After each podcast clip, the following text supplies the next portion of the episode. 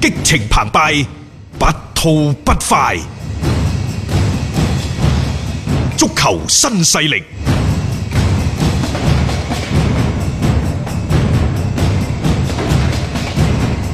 喺琴日嗰場賽事上半場臨完場結束之前，雙停補時階段，韋世豪咪入咗個波嘅。係啊嗯佢自己喺賽後就話：我呢場波就係想入波，特別特別想入 波。所以入咗波之後，佢都抑制唔住自己興奮嘅心情。係啊，除咗件衫。啊，show 下自己掃嘅下波自點己，啲， 喂，其實真係 啊真係唔係白斬雞喎，冇錯冇錯，哦啊係係有料有腹肌喎嘅，有腹肌嘅，啊係嚇係呢樣嘢即係有練過嘅呢樣嘢，同埋佢嘅即係話進步啦。今年喺恒大啊，雖然都會有一啲場合啦，因為啊今年呢，就好多嘅場合呢，即係即係又白又肥嘅中超球員。太多啦，啊！太多啦，所以嗰啲咩白斬雞，我話簡直唔係白斬雞。白斬雞雞呢，大家就覺得係清遠雞，清遠雞仲有啲清清遠雞仲有啲身材啊，係咪啊啊係先咯？，我話佢係湛江雞 係啊係啊，又肥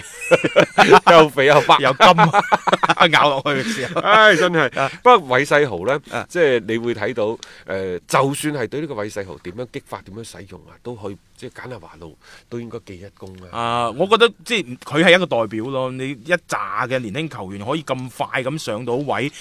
完成咗呢一個新老交替，真係好唔容易啊！嚇、咁啊，恒大呢，琴日喺攞到冠軍之後呢，亦都喺官方嘅誒、即係網站啊平台嗰度呢，啊係啦就發表咗對二零一九賽季嘅一個簡單嘅誒、呃總結。嗯。啊，咁呢就話呢，就誒呃二零一零年進入足球以嚟呢，恒大九年攞到十七項頂級賽事冠軍，咁啊創造咗中國職業足球前所未有嘅輝煌成績。今次問鼎中超八冠王，亦都係繼中超七冠王、亞冠、雙冠之後呢，恒大開創嘅有一個里程碑，真係里程碑。嗯係，嗱嗱就係所以我誒、呃大家睇翻嚇喺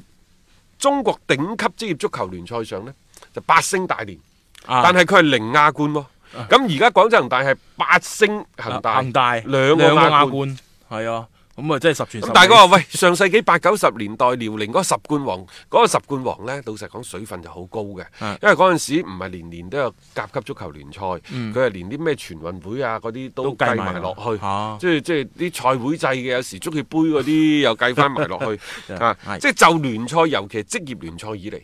就肯定係廣州恒大而家係嗯當之無愧嘅第一，係第一。啊，真係。如果你再講係中超聯賽，更加唔使講啦，遙遙領先啊添。中超係啊，梗係啦，呢、個即係一個開創一個新嘅時代啦，而且即係眼睇住呢一個恒大嘅王朝啦，誒、啊仲會繼續咁樣落去啦，即係呢種嘅強勢呢，亦都係令到好多嘅中超球隊都為之係加羨慕噶。回顧二零一九賽季呢，我都係覺得廣州恒大最大最大嘅收穫就係賽季之初嗰、嗯個大浪淘沙，即係所謂優勝劣汰，嗯，俾到更加多年輕球員上位嘅機會。其實呢個呢，喺二零一七，即係史高拿尼最尾嗰年嘅時候，嗯已經係即係你覺得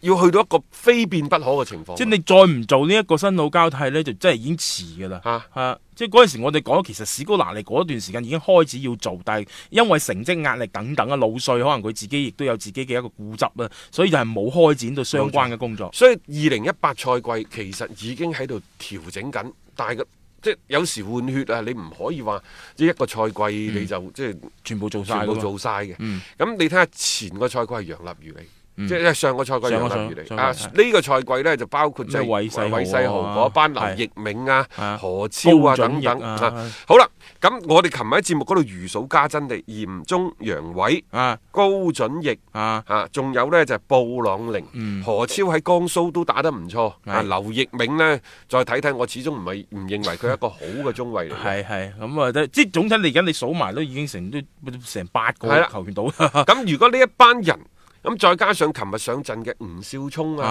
啊你再睇翻恒大嗰班 U 十九嗰啲能力啊水準都相當之唔錯嘅，嗯即係開始湧上嚟。就係恒大呢個更新換代喺二零一九賽季呢係非常之成功嘅，並且更新換代之餘，亦都係馬上喺今年攞到個冠軍。呢、個就係冠軍嘅傳承。譬如話楊立瑜話：哦，我終於攞到人生嘅第一個中超冠軍啊！嗯即係但係你之前你睇下志剛嗰啲人哋攞咗第十個，佢啲歷史第一人呢個係中要一國個一個咁樣 啊帶，要全幫帶即係嘅。你要達到咁嘅高度，你需要時間嘅積澱，亦都需要一啲嘅前輩啊啊，即係咁帶住噶嘛。冇錯我我覺得而家恒大就有一個咁好嘅一個氛咁圍。你你其他咩咩郜林啊、張林鵬嗰啲都攞咗八個啦，係已經係即係達到或者超過當初大連王朝嘅代表人物之一嘅李明 嗯嘅嗰個數字啦、奪冠嘅數字啦，係咪冇錯？好啦，呢啲人仲係可以打嘅，咁即係話明年可能三到五個老將壓陣。嗯，十個八個到十個嘅年輕球員，係三到兩個嘅外外援，援、呢外援可能包括歸化啦歸。化嗰啲係咁即係話，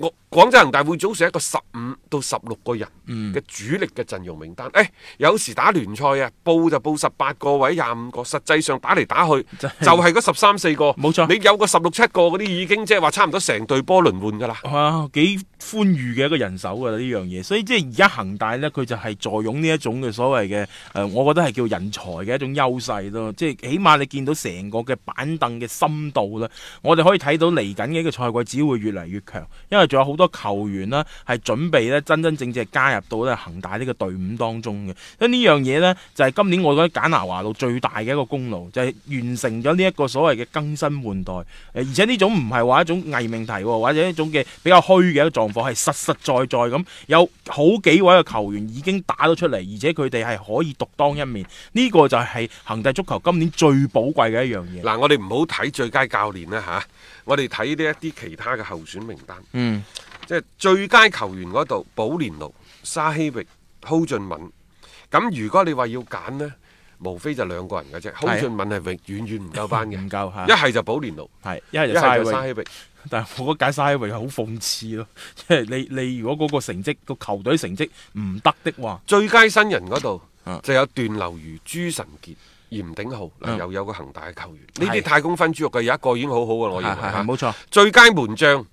劉殿座、黃大雷、顏駿凌。所以我就唔明列比點解係都要揾翻曾誠。嗯以劉殿座今年嘅表現，佢係無愧最佳門將。所以我咪話呢個反而係合情合理喎， 即係呢一個個名呢單啲唔使孭飛啊嘛，啊咁啊係。 要孭飛嗰啲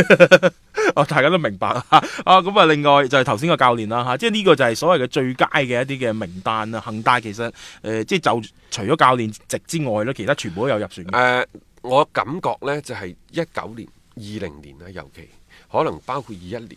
中國職業足球呢進入一個變革嘅時期。嗯，呢個變革嘅時期呢，即係話從之前嘅投資人代表大會，到今日話本身喺深圳嗰度誒開投資人大呃 但嗯係可會，能取消咗，梗係取消啦！你以為中超班老闆們咁得閒，你話召集就召集㗎啦咩？ 係咯，即係好似講到好下巴輕。係啊，你要睇下你中國足球協會一個咩級別啊！就算係你嘅上級領導體育局局長啊，要請呢班老細們坐埋一齊啊，嗯你都要提前一兩個月約啦。老細們好忙噶，唔係我哋想象當中嘅，你一個電話佢隨時而覆過去。且佢唔係淨係足球啊嘛，即冇錯係係咯你你冇理由咁樣，你就係咁為咗呢樣嘢誒，馬上咁召集過嚟嘅，需要一啲時間去鋪排。即係可能呢，大家可能讀緊書，可能從事緊各行各業。但係如果你喺過呢啲世界五百強嘅企業，又或者喺過呢啲大公司，喺個中超老闆們啲公司嗰度，你咩？誒、廣州恒大又好，大連萬達又好，即係我哋呢一排接觸得多，你聽得多。你想見許家印先生，你想見黃健林先生啊？唉電視上面會容易啲咯， 我覺得就係、 啊，所以即係即係呢個呢變革係勢在必然嘅。係但係如果你話誒、唉我哋啱啱好上個禮拜開個會，你派咗個副總經理嚟。話傾唔掂啊喎。傾唔掂啊，不如叫你老細嚟傾啦，咁 樣就諗住十，即係你要睇下人哋有冇咁嘅時間先。但係呢，嗯就即係中足協又或者中超公司係想有好多好多嘅變革。嗯咁呢種變革呢，其實佢哋打晒腹稿，亦都有諗法，嗯但係是否能夠實施，咁就要睇啲老細們係啊，佢即係支唔支支唔持支你，持啊？岌唔岌頭㗎啦。啊，因為啊而家你個聯賽，你各支球隊嘅投入咁大，有啲嘅政策你係好嘅，真係有幫助的話呢，我相信佢哋都會支持。但係有一啲其實係值得商榷嘅，啊，甚至乎係同一啲嘅即係聯賽嘅規律係背道而馳嘅，咁就另當別論啦。即係我覺得呢樣嘢唔係話你想去推行一樣嘢，就簡簡單單咁開個會議，然後就落地啊，我推一啲政策出嚟。我覺得呢樣嘢以前可能會，但係而家喺誒目前嘅呢個中超聯賽當中咧，唔會再咁簡單粗暴噶啦，需要更加多大家嘅一個深思熟慮啦，先能夠將呢啲事情咧去辦好嘅。有故事，有經歷，聽波就聽新勢力。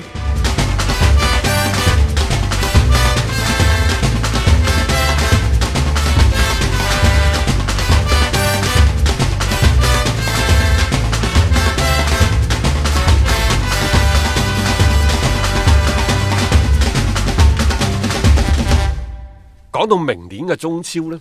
到底有咩新嘅政策？超級外援限薪啊，國內球員嘅轉會三十歲以上基本上唔轉得啊，等等呢啲，全部都係未有定論，未有定數。嗯所以而家作為球員嚟講就放假，該代表國家選拔隊就去打國奧就去打嚇。啊